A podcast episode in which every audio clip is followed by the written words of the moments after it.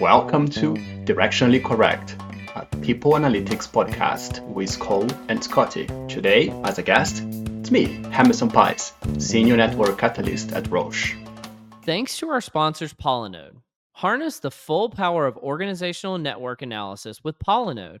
With one click data integrations and built in relationship based surveys, Polinode enables people analytics practitioners to move from data to insights faster.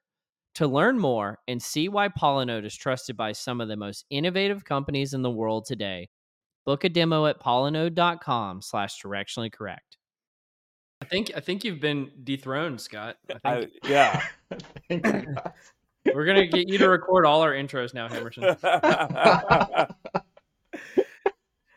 How's it going, Hemerson? I, I think we met quite some time ago, but uh, Did we? I, I I think probably on like a call for Polinode actually, or I, I saw Yeah. you, or I, I don't know. Yeah, I, I, I know you from your work, uh, reading your your publications at HBR. That, Oh, that's how I know you. awesome, That's for sure.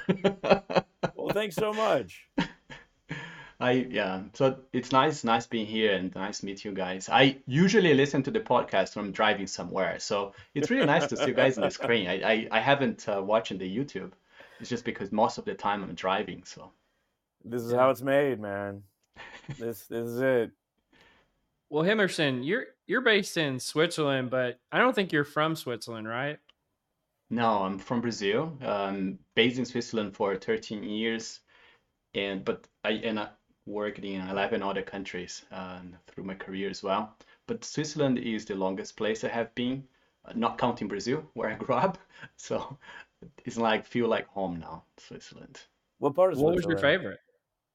Ah, so which part? Oh, I'm in the north of Switzerland, Basel, but for today, it's Friday, six o'clock. I'm actually in the mountains in the, in the south of Switzerland, so it's just three hours to cross the country.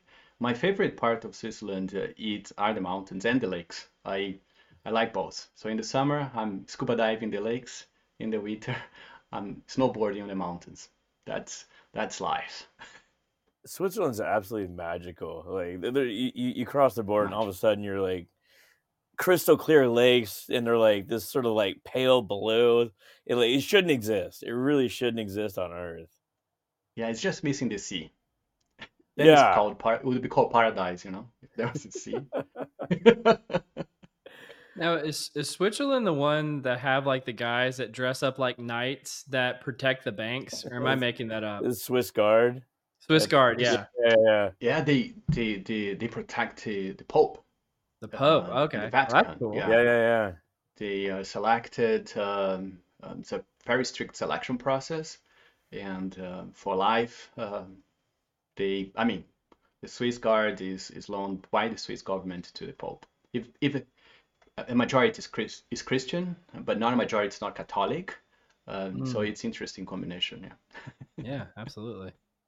Well, y- you mentioned scuba diving. Um, like, is that like big in Switzerland? I didn't. Uh, when I think of Switzerland, I don't think like, oh, this is the scuba diving capital of the world or something. I don't know. Tell me more. No, just a hardcore divers. Uh, it's yeah, we would dive in the lakes. I organize trips around the world as well, but most most of the activities are on the, in the lakes, and you do, you see nothing, and it's super cold. So it's really it's really Nothing like to see, and you freeze your butt off.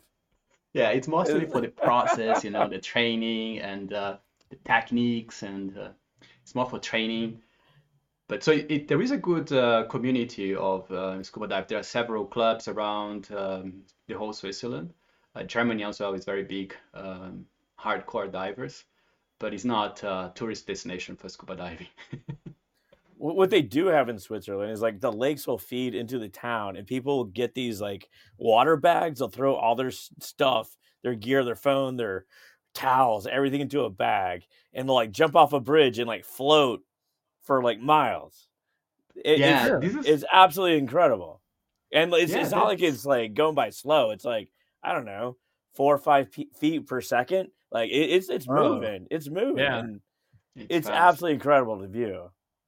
Yeah, the, the, in the Rhine, which uh, runs just behind the office at Roche, the two towers, uh, people in the summer, people would finish work uh, like five o'clock, six o'clock, it's still sunny, and put the put their clothes inside a, a floating bag, and jump in the in the Rhine and go with the flow. Get out on the other side, um, downstream, probably 20, 30 minutes later, have a beer, grill a sausage, and then go home. it's a better life. It really is. It's a better life. Wow, that's fantastic. uh, are you keeping up with your uh, New Year's resolutions, Hemerson? I'm I don't do resolutions. I, I, I just have a theme for the year. But I have a question for you about New Year's resolution.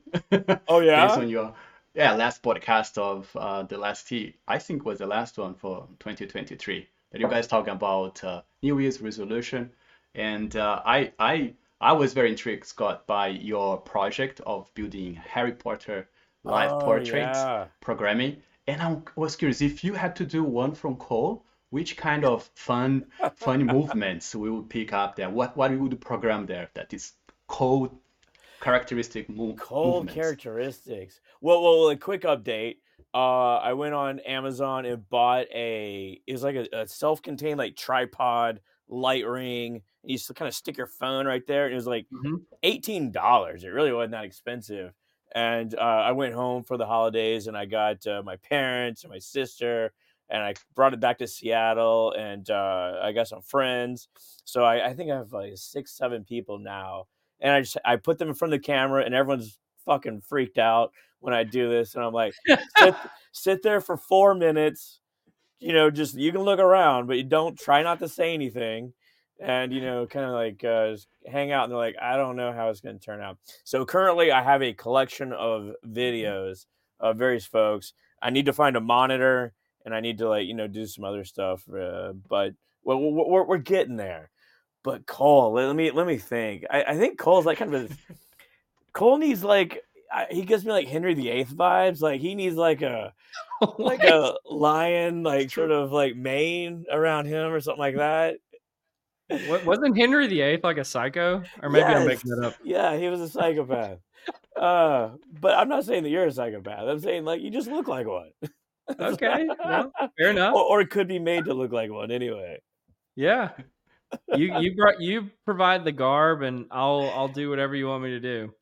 Have you ever- Uh, This is not like related, but um you were seeing this is like a phenomenon, I guess a few years ago, where they would have these videos of people that would just have to look at each other's face for like five minutes and like you couldn't look away, you just had to look at the other person's face. You put them two people facing each other, and they would always start crying. and I feel like that what you're having people do, like looking at a camera, you know, just for an extended period of time, it's just not something that happens naturally in yeah. human existence. And so I bet you you get really weird reactions to it, you know? Well, this is one of the theories that uh, people think is the cause of like Zoom fatigue or burnout because Mhm. you're sitting in front of a camera for that long, like staring at someone's face. That you just don't do that in natural light, uh, especially sort of that physical distance. Yeah. You know, and I think it like it really causes uh, uh, you know fatigue in that way. Um, so I mean, like I could definitely. I don't. I don't. I, I can't imagine having a mental breakdown, like where I start crying, like looking at Well, I think it came from like a place of empathy. But what my point is, I, I don't think if you would have asked any of the people who participated before they did it, that they would break down and start crying during the middle of it. Right. just like um, staring into someone's soul. Yeah, it's like you're staring into someone's soul, kind of, and uh, and I, I suspect having a video camera just watch you for a while while you're not doing anything. It's like the most self-conscious time of your life. Uh, uh, I, I- I'll give you like a, a rapid review of what's gone on. So people are really kind of freaked out like for the first like 15 30 seconds and then they they Mhm. kind of settle into it of course Yeah. i'm i i will stand behind the light ring so they have something to look at i should really give them like a tv or something to watch uh but you know they look around my mother could not handle it she just started like talking to the cameras was like okay mom let's, let's chill out uh maybe maybe Oh, we'll but you- come back and circle back We we're in the second week of January and you already work on your your your, your project. That's that's impressive. I, I I am trying to be, you know, it's it's like every New Year's resolution early on. Everyone's at the gym, Get it done. you know, so you try to make progress as quickly as you can. Yeah. That's cool. But like, Cool, yeah, I I, I, I will give I will give you an update when I when I uh, have some sort of finished product. what what I, what I deal with right now is uh,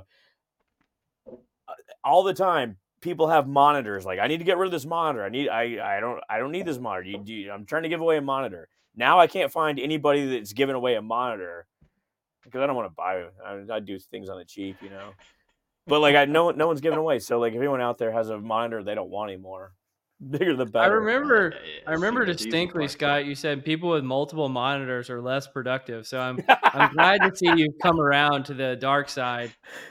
well, I need it just for this project, right? I, I need it just for this project. But of course, it's not very productive either. So we'll see. I don't know. Cool.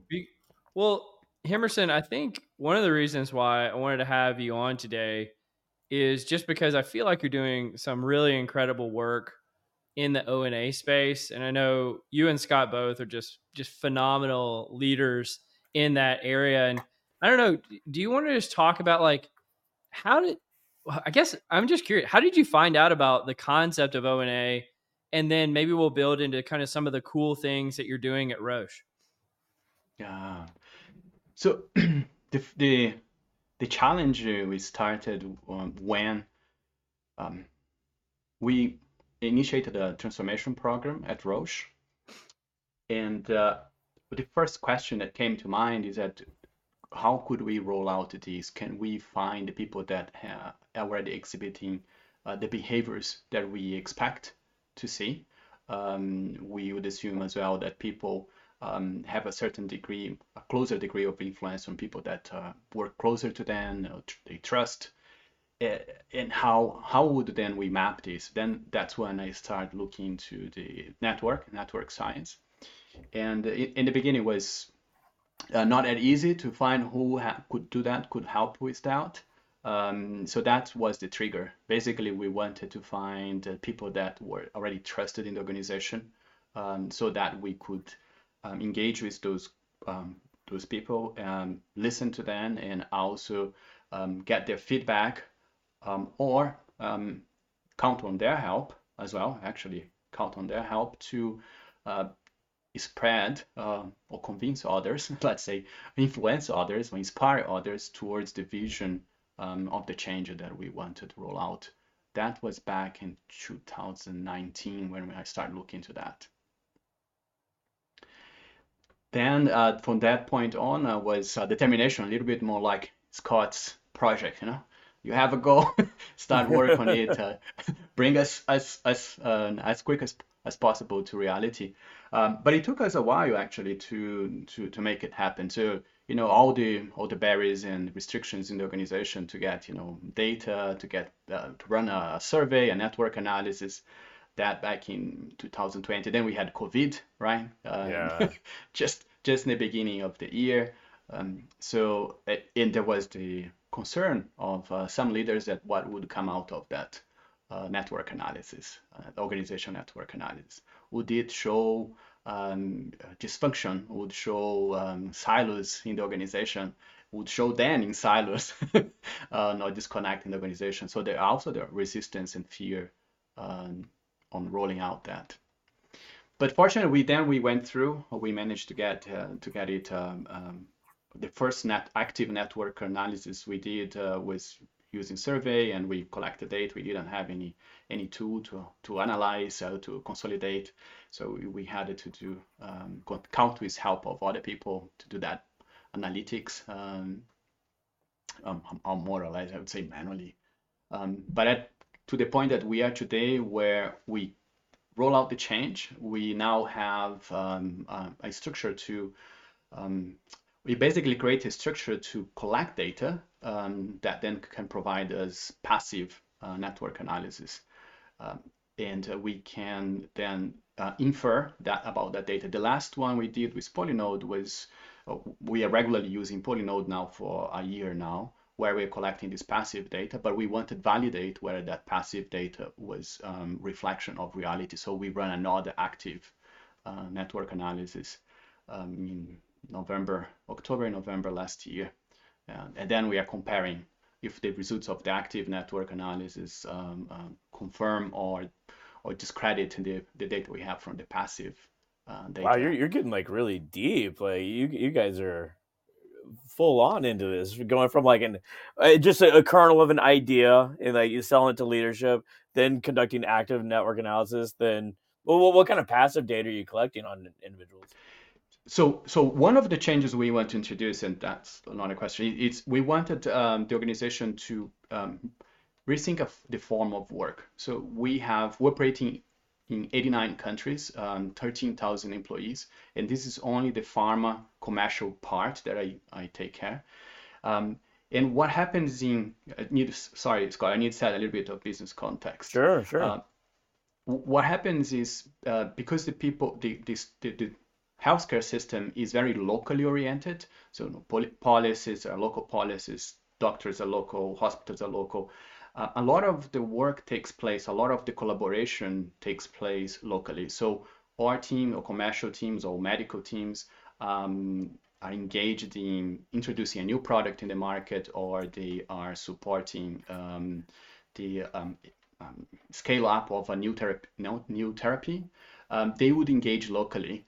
And then what you happen when we are dealing with 89 countries is that even though we have the same innovation technology to disseminate everywhere, these skills are not equally distributed. So there are countries that will not have um, conditions even to recruit people with certain skills because there isn't uh, that skill is not available in the country.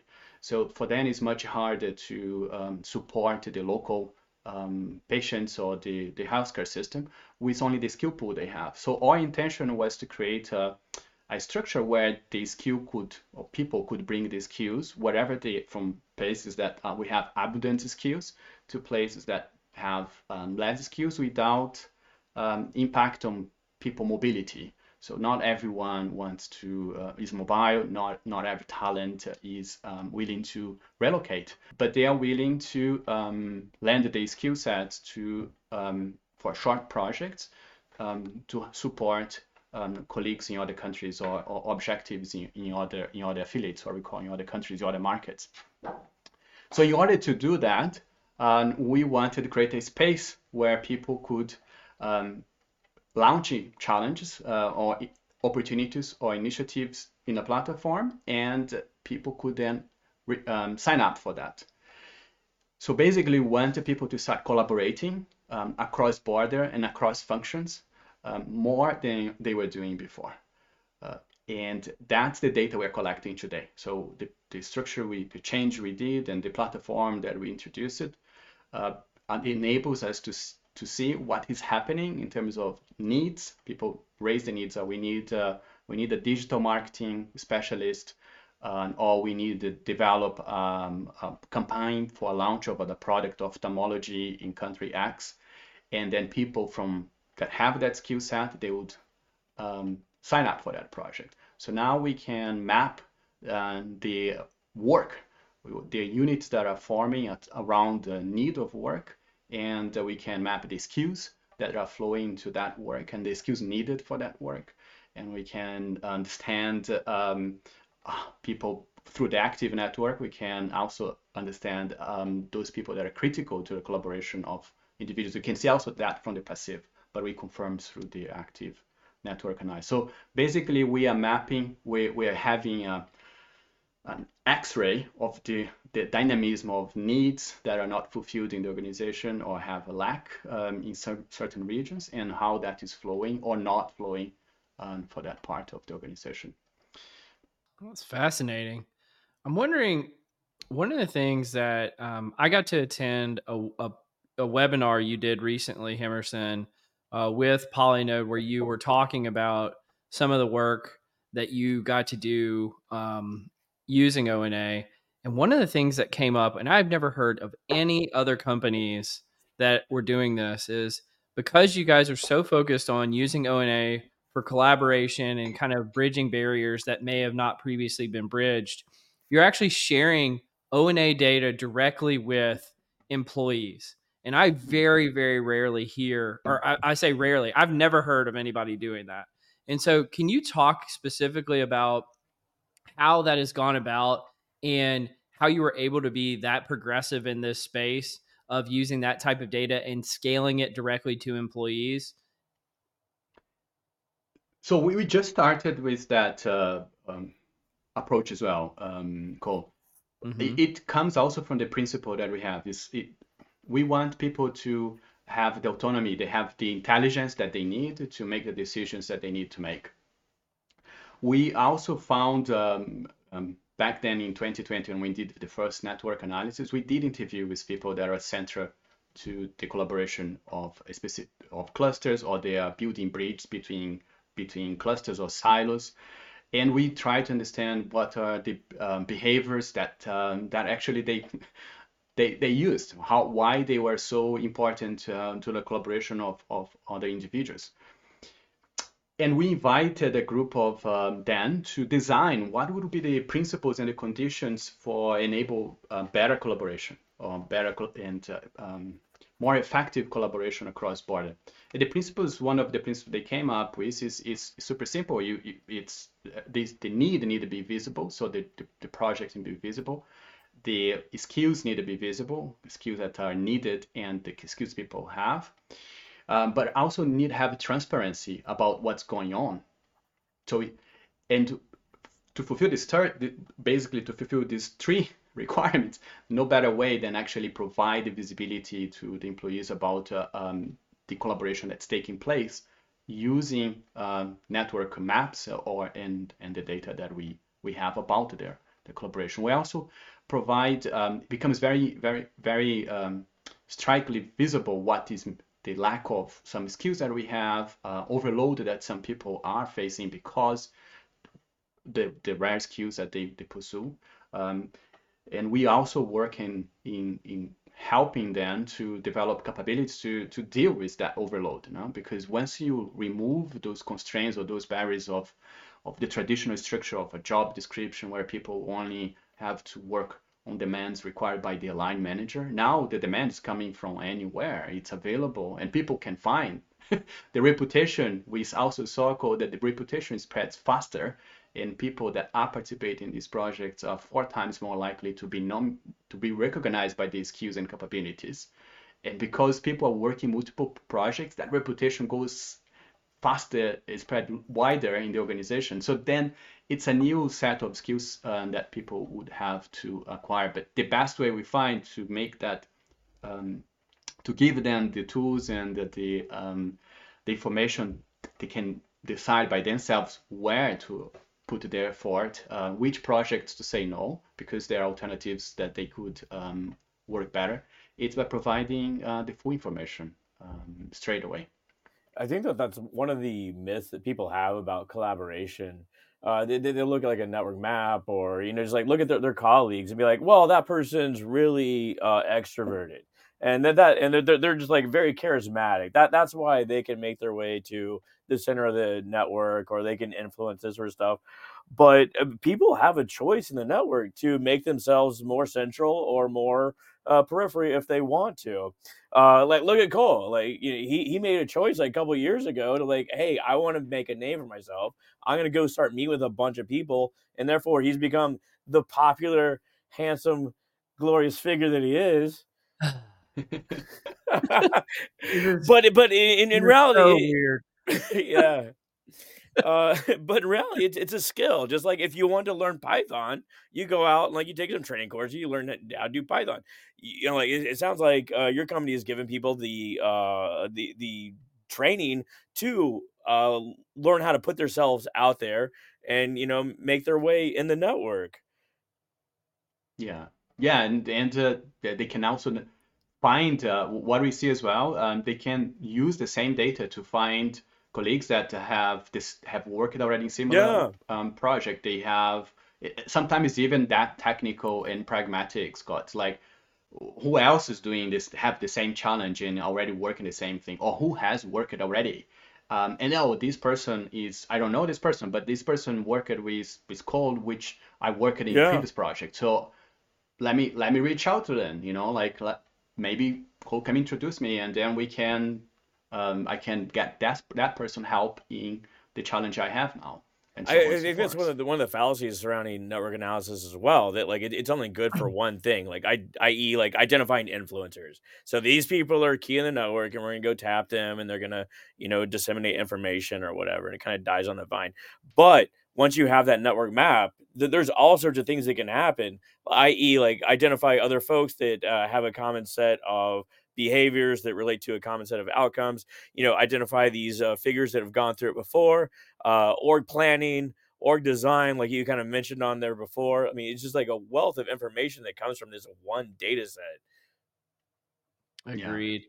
Well, I'll say one thing um, too here, and and I'd love to get your perspective on it too, Hemerson. Is the differences in the richness of data that you can get from active or passive techniques because usually you're getting you're getting similar data but it has very different implications and richness in terms of the qualitative aspects of it. Do you want to talk about like how you've utilized the strengths of both of those kind of collections? So one one thing that would uh, helped us it's uh, having the passive enables us to um, when we run the active to be more um, specific in the questions that we want asked because we already have the pre-work, right? And uh, for instance, we want to understand what was the impact of the projects and how people uh, felt about participating in some projects. So it's much easier with the passive data. We already can uh, ask people, um, they release the project that they already have participated, and then they can tell what was how they felt about each one of the projects or uh, what was the impact and if there was any impact or not. Because um, and uh, who were important in that project for their collaboration. And then with that um, with that uh, triangulation we have a, a, different lens that we we don't have in the passive. But the passive helped the data that we have um, through the passive network analysis um, also help us to ask uh, I would say deeper questions than we yeah, would do yeah. with only having the active. It, but it, it's really wild that you're you're sharing this data back with employees because like it, it, it's magical when you actually put a network map in front of people and that they know that they're in it and they can find themselves. uh, you, you, know, like it, it, yeah. it's it's absolutely wonderful. Leader leaders love it. Individual employees because they, they want to go find themselves and where they are on the map. It, it can also lead to issues as well, where, um, say someone is like further on the periphery of the map than they expected. You know, uh, and it's like, wow, you know, I'm not as connected to the center as I should be, or this sort of thing. But that that that can lead to issues where say like a research scientist, I'm a research scientist. If I had as many like calls as like a salesperson, I would fucking shoot myself. I would never get anything done, you know?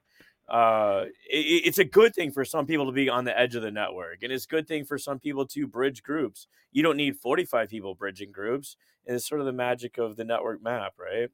But everyone everyone loves it. Everyone loves it. It's also dangerous. That's all I'm saying. I bet you after this podcast is released, you're going to see a slew of people trying to copy the great work that you're doing, Hemerson. So I'm glad you're putting it out there in the world. But if there was one thing that, like, one distinct impact, or it could be a few impacts that you feel like this has had directly on the business that you are the most proud of, what would that be? The pieces that I'm more proud of are the personal, the, the, the impact that pe- has in people as well. So, like Scott mentioned, we just shared um, with with some colleagues that have the job of connecting other people, you know, and we share the, the result with them and they see how well they are doing, like they have their brokerage score, you know, oh, and yeah. that they get they get satisfaction from that. They feel like we did a good job, you know, the last two years.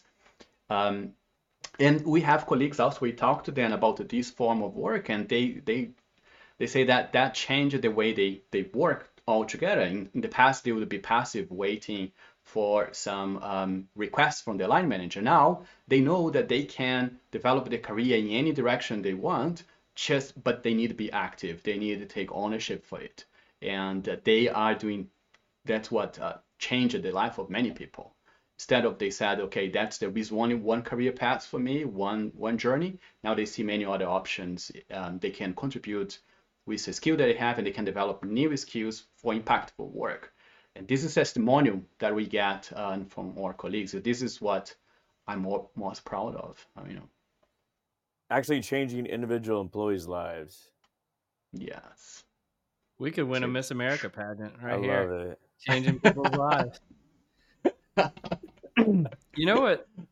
One just to kind of switch gears here here for a second. Um, one of the things that I, I, found out in preparation for this podcast, Hemerson, was that there were no waffle houses in Switzerland.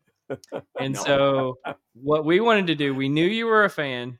We wanted to dust off an old Confusion Matrix segment called the Waffle House. The Confusion Matrix. So do you do you have a Waffle House for us today, Scott? Uh, I mean, like in honor in honor of Hemerson, we'll, we'll call it the Stroop Waffle House, right? Stroop House, right? No waffle houses. I mean, like, okay, just good, good do pancakes or waffles, just very quickly. Yeah, I actually had to Google. First time I heard you guys talk about this in the podcast, "What is this? Is, is it a real shop? Is it a real brand? Waffle houses?" It's, it's absolutely magical. Cole Cole owned one at one point. I did not own one. This is not true. All right, Hemerson. All right, Hemerson.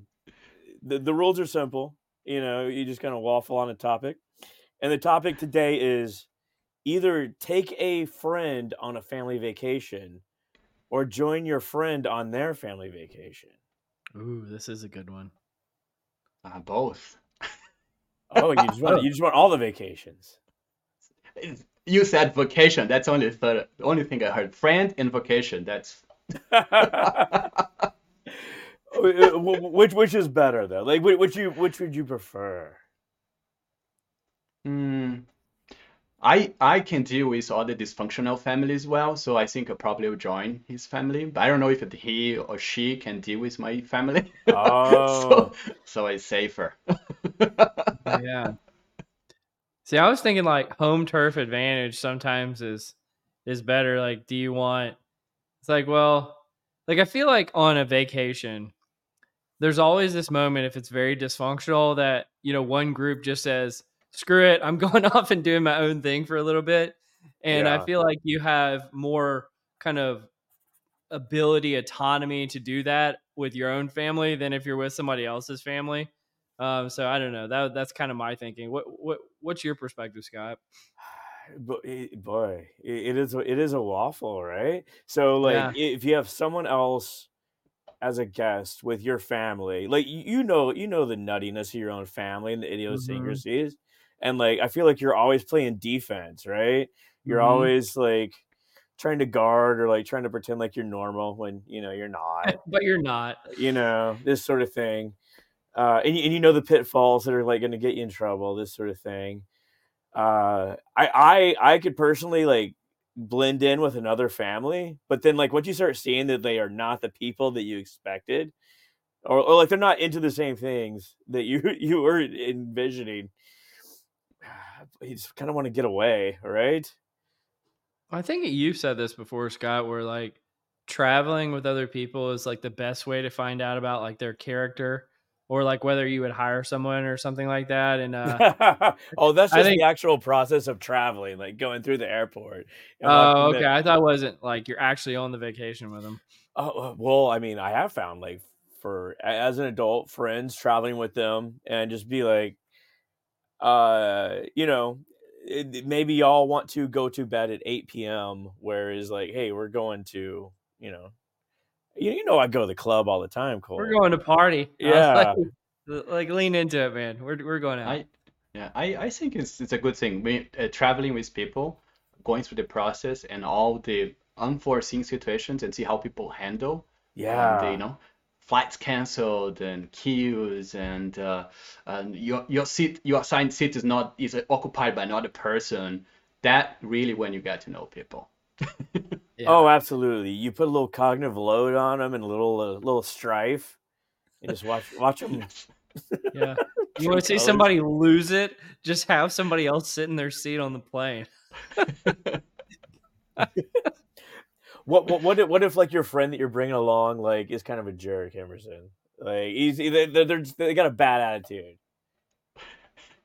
Shit, you are doing this. Yeah, yeah, yeah. really tough. We, we, gotta make it tough. well, you, you gotta waffle. My... That's why you waffle at the waffle. Yeah, someone sits in their seat, they start getting a bad attitude, they start like griping at you, and you're like, "Damn, I'm with my family here, and you're being a jerk." Yeah, that's why I would be with his family. Then oh, okay, I... you can be the jerk. Yeah. I can be the jerk. Better to be the jerk than to have to protect someone from others being jerks, I guess is the conclusion. And and then what can I do if my family is acting like that, huh? yeah, like, that's the uh, thing. You always gotta play defense. That's much worse. Yeah. But I, I remember as like a kid, like going to other families' house and just seeing how they like handle, say, like you know, family dinner. It's like, wow, you guys just do things differently. You just walk into a Mhm. house and like just it's, it's the Yeah. same motions, but it's different. Yeah. My parents were like really strict and stuff. So every time friends would come over, it would be like, whoa,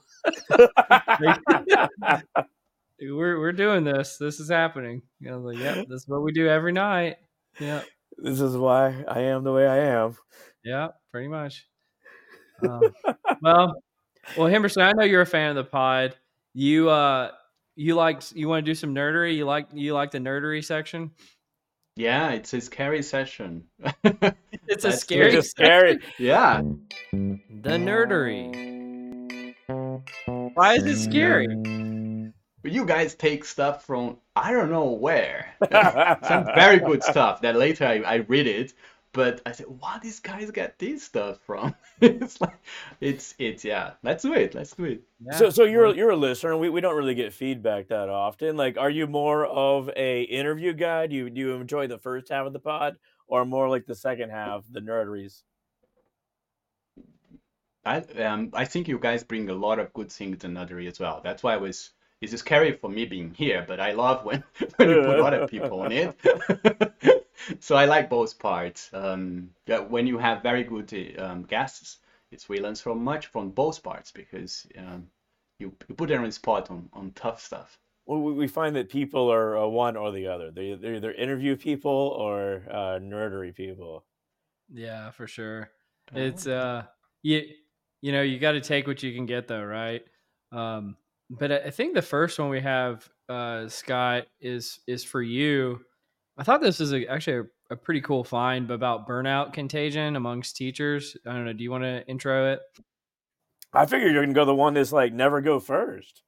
It seems natural. That's actually a, I'm sorry, dude. That was teed up for me, and I just didn't even do it. Sorry. Here, here, let's switch gears. Here, I'll I'll do the never go first, just because I got to do that. All right, let me let me share that one. Hold on, give me a sec. So this is order effects in the results of song contests. So uh, the authors essentially noted that uh, during these like song competitions, they it's called like Eurostar or something like that. Euro Eurovision, the new one. Eurovision, uh, where the or the contestants predicted their final rankings, but in the reverse order, so that the later you go in the contest, the more likely you are to receive a higher rating. And I, I this the, it should be random. It should be just kind of all over the place. But you know, someone decided to investigate this, and they found that not only did the expert judges rate people uh, lower that went first, but also the television audience, so the non-experts, sort of fans in the audience. Uh, so the final takeaway is uh, it's there. Int- this introduces inefficiencies in the system, and uh, if you're ever in sort of like a situation like this, which we encounter quite frequently, you shouldn't go first. You shouldn't go first. Do you think that holds over to job interviews? I, I think it holds over to job interviews. Uh, absolutely. Like so. Think about like Do you you're- want to be last? You- Because I always heard there was like primacy bias, which was the bias for the first candidate, and then the recency bias, which was the re- bias Yeah. for the last candidate. But it, it sounds like this is saying that recency bias strongly outweighs going earlier in the process. I, th- I think it's a calibration effect, right? So like when you first like you need to hire for a role, uh, just uh, role X, and you start getting uh, resumes in, and you're re- reviewing them, and like that first one's like, oh well, they don't, they're not even remotely qualified. Then like after you start reading a few more, it's like, oh my god, no one's like remotely qualified. but this this uh twelfth one I looked at, they look pretty good, or they will suffice. You know. Yeah, that's fa- that's fascinating. And I think you remember most as well the last ones, right? You remember the worst one, it's like, and you remember the last ones, or the remember the, the, the very best moments. But uh, your the, the the impression will be stronger on the last one. And I think in contests, like everyone have heard all the first um, contestants in the music, and they say, okay, let's let's stay. None of them is good. Yeah. as you say, Scott, none of them is good. But then as you get in the for the last ones, you say, okay, maybe these ones are better. You know, they must be better because they are the last ones. You know, they put it in the sequence because they're best. I think you just need like you just need to warm up too. Like I remember grading exams in grad school. Like they give like a stack of exams, or you know like uh, uh, papers or whatnot. And the first ones you're like no, no, X. Then over a while, like the grading just kind of eases, and we just, you need to go back and regrade the first ones just because it's not Yeah. fair at that point. But I mean, it has don't- it has implications for like uh, say like if you're going to present uh, uh, alternatives to a senior leadership. Mhm. Like he- here's one alternative, here's another alternative, here's another one. Uh, that first one may not be the best based on perceptions, but it may be. You know. They will not even remember the first one. Yeah. That's Yeah. the thing. Depends on the time. Okay, I remember the last one, and then you put three by three, the, the, the three in a in a in a slide. Uh, they will only remember they'll remember better the last one. That's it. Well, at least that's the Absolutely. strategy. This is, I mean, I, I, as as you guys were talking about this, I'm I'm sitting here thinking, this has really profound implications. like on Absolutely. Absolutely. Yeah, and I'm like, and I wonder how many things in you know our lives or just a random person out there's life were impacted either in a positive way or a negative way just by pure ordering effects of you know trying to get a promotion or trying to get a job or trying to you know get on a board of a committee or something like that like anything that had to some kind of selection effect to it and oh man that is just it, it, it introduces like one of the things I always tell people if they're looking to get a promotion at work, and it's not exactly aligned to this, but I say it's how you perform, it's what people say about you when you're not around, and luck and happenstance. And this absolutely falls under the luck and happenstance thing. You don't have any control over what order you go in, generally speaking. And so, man, that's it's just so crazy how things like this can really make profound impacts on someone's life. I mean, th- this is where something like uh, AI can really help. Like, say, like uh, automatic weeding of resumes. You know, just like grading A through C or whatever, and where like you essentially ban the resumes, so all these are going to be the same. It doesn't help in the order that people actually review them, but maybe it does uh, uh, level some playing field as far as actual qualifications. Yeah. Wow. Yeah, and assign the uh, and assign the interview schedule randomly as well. Still the last one have a better chance. Right? Always go last. Always go last. Well, it is the beginning of the year, so hopefully we just kind of came off some holidays. Hopefully we're not feeling that burned out. you but and do burnout like- now? Let's do some burnout now. Do some something. Cole leading us into it like a pro. Look Okay, at- I'm trying. I'm doing my best. So, uh, burnout is thought to be contagious, but it's obviously difficult to study um, from an individual perspective. Actually, just you know, asking people what they say on a uh, survey, this sort of thing. But this study investigated how interactions among 931 teachers resulted in the transfer of feelings and burnout. Uh, the results show that burnout contagion takes place among strong relationships characterized by frequent interactions and embeddedness in the network. So they actually went out and collected active network data. They asked two questions. I can't remember what they were off the top of my head. But they also asked how frequently do you interact with this person? And embed, embed, eh, embeddedness was measured by do you have a mutual connection? So like I say Cole, Cole says me, but also a third person in common. So we're both friends with Hemerson as well. So that's actual embeddedness. Uh, blah, blah, blah, blah, blah. Anything else here? Uh, emotional contagion is more contagious in these sort of expressive relationships. And interestingly, the feelings lasted for two years. There's a two year lagged effect on this thing. And the implications are that uh, uh, people should think about the social context uh, for potential feeling negative in strong relationships, but also just adding more social support is not necessarily a good thing because these social support relationships can actually make people feel worse because you know they get these sort of like deep ingrained feelings of uh, burnout from their peers. It's really fascinating. Yeah, it's like the cloud hangs over one person and then they interact with another person who's supposed to provide them with support and then the cloud starts hanging over that person too. Yeah, it's absolutely. Like, yeah. How do you yeah, fix yeah. this? Like to, to, to me, the implications of this were quite depressing. it's like like there has to be yeah. some kind of wall uh, that you can you know stop the spread of infection of burnout in an organization. I, I don't know, but it it just seems like that like if well, and it also made me think about the definition of like what is burnout. Like, is burnout having just a bad day, or is burnout having ten bad days in a row? Like, and, and so I I started thinking about this is like this is fascinating, and how much impact does one human being have on another? And it sounds like a lot. And so I I, I was very curious about this. Especially um, negative, right? Negativity mm-hmm. spreads faster. Um, feelings of of um, sorrow or sadness go faster as yeah. well through the uh, embedded network. I think the best thing is for people to seek. Uh, although these these reports say people do not should not seek support, what I think is not necessary from those close to them, who are also affected by the same context. They yeah. kind of need to open their mind or experience something that from different context. Um, that's why I think also is important to have all the networks, right? Be part of all the social systems. Um, like we do, we do have these communities, um, hobbies, or like in the diving club, we do is it's it's a, a little bit to balance that, right? We we we meet when we meet, we never talk about work. It's more fun, you know. and people, if you're depressed, they, they they do that exactly to forget the conditions that they are going through.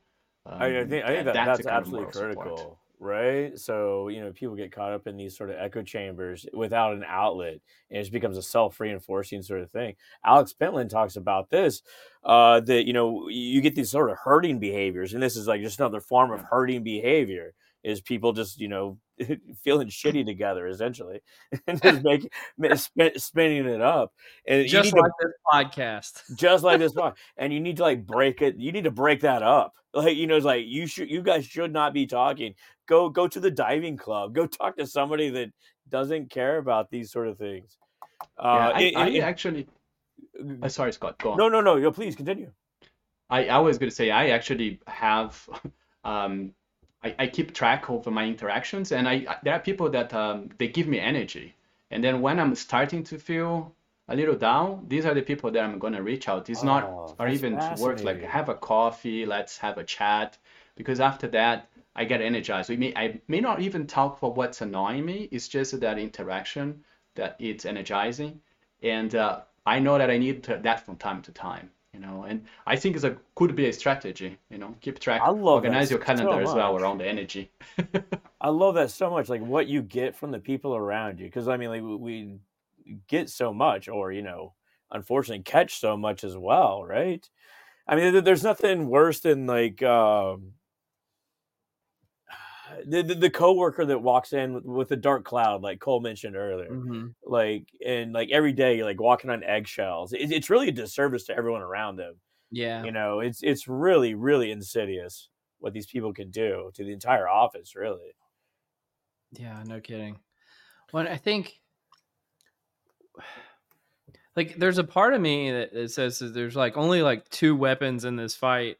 One is you have to lead with empathy in the sense if somebody is having a bad day, you know, or yeah. just having a hard time in life, it's important to be empathetic to that. But there, there's also the, the the secondary weapon is like we all the onus is on ourselves too to like if there are kind of like like non-structural components to why we're burned out, can we try to fix those too? Now, and then I guess there is really like a third onus, which is like if there's structural components to why people are burned out, the responsibility lies on the organization or the person's manager or whoever to remove those structural barriers. Yeah. Because, you know, sometimes like the, the reasons why people are burned out are completely outside of their control. Yeah. Um, it, it, has um, implications for how we approach, say, like teams, like small mm-hmm. interconnected groups that uh, self reinforce. And it- this is a great uh, like Hemerson. They, they they've mapped the entire organization, and now they can just like essentially color color the nodes by how burnt out they are. And uh, FYI, that they're using what I suspect is um, uh, the lower end or the reverse score of engagement because they, they reference Bakker and Insiglu and these sort of engagement folks, but they never say that in the article. So that's why I suspect that they're using as a measure of burnout. Are you saying they're plagiarizing, Scott? no, I wouldn't. I would no. If, No, if you I'm, I'm messing around. if you borrow from one person, it's plagiarism. But if you borrow for a bunch of people, that's research, right? So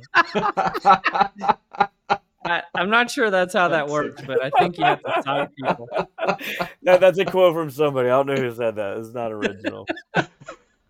Oh my gosh. Well, we, we do have one more nerdery topic, which is completely unlike the, the last two um, that we put in here. Let me let me pull it up real quick. But it's about um, it's from the proceedings of the National Academy of Sciences about projections of human kinship for all countries. And just for like, because I feel like that's kind of a reserved term in industry. What they mean by kinship is like family size. Um, and so what they're doing is projections into the future. Um, and, and those people who, who listen to me or have been reading my writing know that from a workforce planning perspective, I've been all over this demographic change thing that's been going on in society. And this is another article that kind of represents that.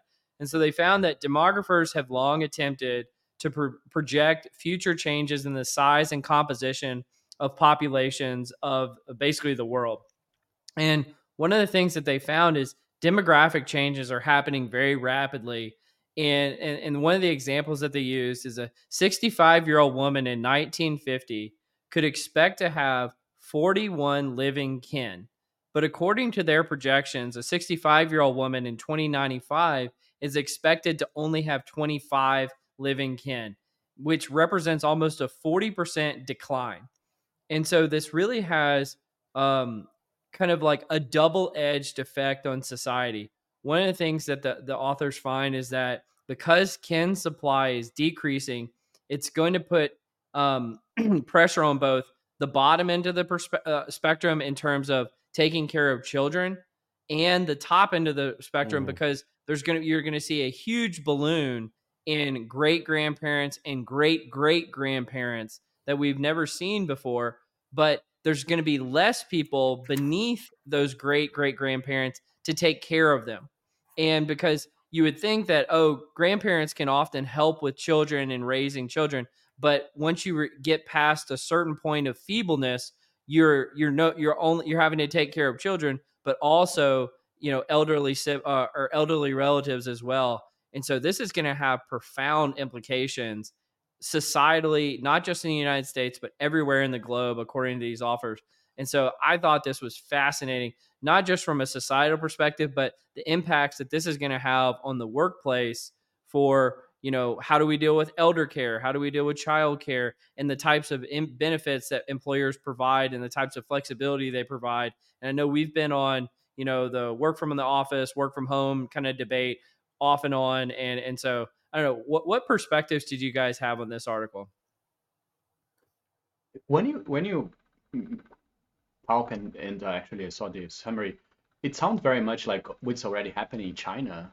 Yeah. Um, Mhm. I, I I worked in China for um, seven years, and and that was the situation people would report, and they would have demographically they would they would have to work, take care of their kid, and uh, there are four grandparents uh, that they have to to take care, and usually would live in the same house.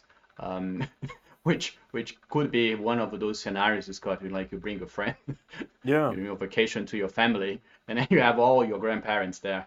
Um, it is um, it has implications and, and considerations for how um, empathetic you are, which kind of benefits you provide.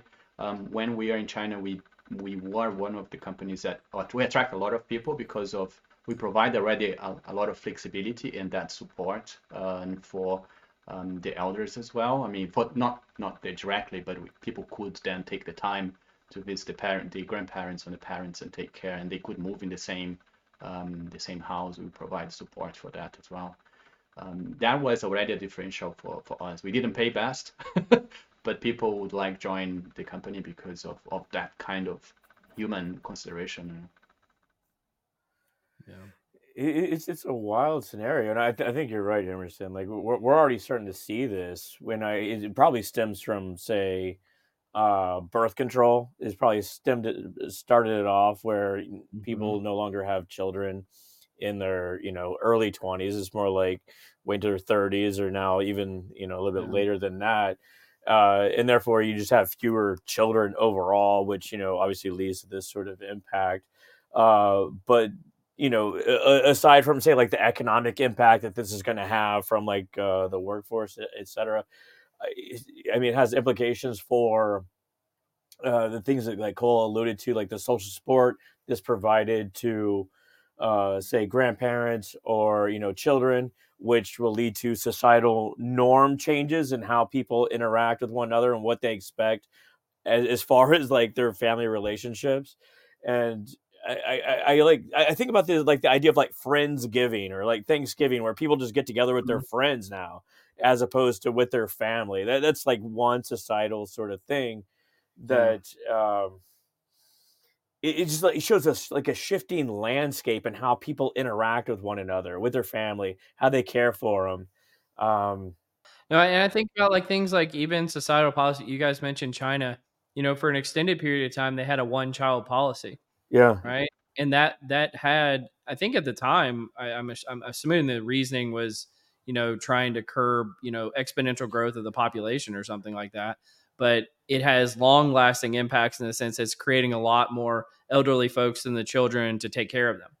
And so, yeah. but you know, as as far as I can tell, birth rates around the entire globe are decreasing even without a, like a one child policy. So maybe what happens in China is kind of a a leading indicator to what might happen in other parts of the world. Um, and so I think it's just a fascinating trend to watch as a society. And, you know, obviously, whatever we've done in the past is probably not going to work any longer in the future. So we're going to have to make some substantial changes, like to Friendsgiving, you know, like big changes like that. Well, I think that that also stems from like just changes in social support and like mm-hmm. it's like the, the remote sort of uh, environment that we work in and live in now the, you alluded to this Cole too like the remote environment now people are more mobile too 100 years ago uh, I, I i would throw out that 90% of people grew up lived and did not leave a probably 25 mile radius Hemerson's yeah. breaking the mold. He lives in China. He lives in Brazil. He lives in Switzerland. He's all over the place you know, and I'm you have, I'm sure you connect with your family, but it's got to be like a much more remote sort of technology driven relationship that you engage in. Could you yeah. list all 11 countries like rapid fire, Hemerson, if you had yeah, to? Yeah, let's do this. Oh gosh. Um, well, naturally Brazil and China, uh, Thailand, uh, Czech Republic, um, UK, um, Switzerland. Oh no, I don't think I have 11. I, I don't think I will get to 11, man. Um, well, you, my friend, are a liar. no, it's I, I won't remember. Wait. Well, you know, I travel gonna... Japan, Japan. Um No, I put you on the spot, Hemerson. I was just curious. Well, like, did you have a favorite country to live in? Is it is it Switzerland? Is it Brazil? Like, was it somewhere in between? Yeah, yeah, Switzerland. In terms of yeah. work, work-life uh, balance, uh, yeah, there's no comparison. Switzerland. I I, I like China for the adventure. For it was was opening up. Um, was I, I learned a lot. I learned a lot about different cultures. Um, mm. One of the things, for what I think this, what we are talking about demographics, one of the biggest implications is going to be for, for us is the healthcare. Um, if you look at it, yeah. Yeah, uh, we yeah. are not going to be relying on our, our uh, relatives to, to have long-term care. Um, we were going to be relying on um, service providers. You know that that is is what we see happening there. We saw happening there, and it's going to happen everywhere. Um, so for, for that perspective was that was an event that was really um, mind opening to ex- experience that different culture. But in terms of life balance, uh, still uh, I, I, like I like Switzerland. From a, like a, a, quasi network analysis perspective, like how, how would you uh, like compare like the collectivistic nature of these cultures and what they oh, yeah. bring. Uh, um, so from comparing to China to Switzerland, you'd say. Yeah, yeah, yeah. Or li- like how, Hmm. how you would deal with them, like what sort of things you would look out for. I, I think there are some some similar traces in terms of um, uh, community. Um, like Switzerland, um, there is a very strong care about the community to the point that people people um, they are they feel entitled to tell you off if you were disturbing the community. They don't Oh, ask wow. for authority. They don't wait for authority. They will really come and tell you. Yeah, don't play loud music in Switzerland. Exactly. Don't don't do this. And if you are insisting, then they call, yeah, they call the police. Mm, and in China, also the, this sense of the, again, back to the family because it's, it's so strong and the, the, the, uh, it's it's what the only thing they can rely basically it's that that family and friends. Um, that is also um, very strong in China. This is a little bit similar, you know, that that sense um, of community and values of community and community above um, something else. And I think it, that's where people that um, get it wrong. It's like in China, there is the government, but the community, the family, that comes first. Um, and you know? I see the similar thing in Switzerland. That's very strong as well. Yeah, absolutely. That's fascinating. Well, I think this has been a lot of fun, Hemerson. Like you, you've been a fantastic guest. I I think the work that you all are doing at Roche is just amazing in the ONA space, and I, I've enjoyed having you on. Uh, before I give you the final word, Hemerson, uh, Scott, any final words for for our guest today? Hemerson, thanks for coming on. I'm glad that you're a fan, and uh, I'm glad that we could make this connection. Absolutely. well, Thank you. yeah. Well, you've been Thanks listening much. to Directionally Correct, a People Analytics podcast with Cole and Scott. Today's guest, Hemerson Paes. Thanks, Hemerson. Thank you, Cole. Thanks, Scott. All opinions are our own and do not reflect those of any other organization. Hey guys, Directionally Correct is dedicated to you, our listeners, to help educate and entertain you on how to effectively do people analytics. By supporting this podcast, you are helping us continue to provide valuable insights and knowledge to our listeners. Please consider becoming a patron of the podcast. You can find the link to sign up in the show notes or at patron.podbean.com slash directionally correct. Thanks for your support. You've been listening to Directionally Correct, a people analytics podcast with Cole and Scott.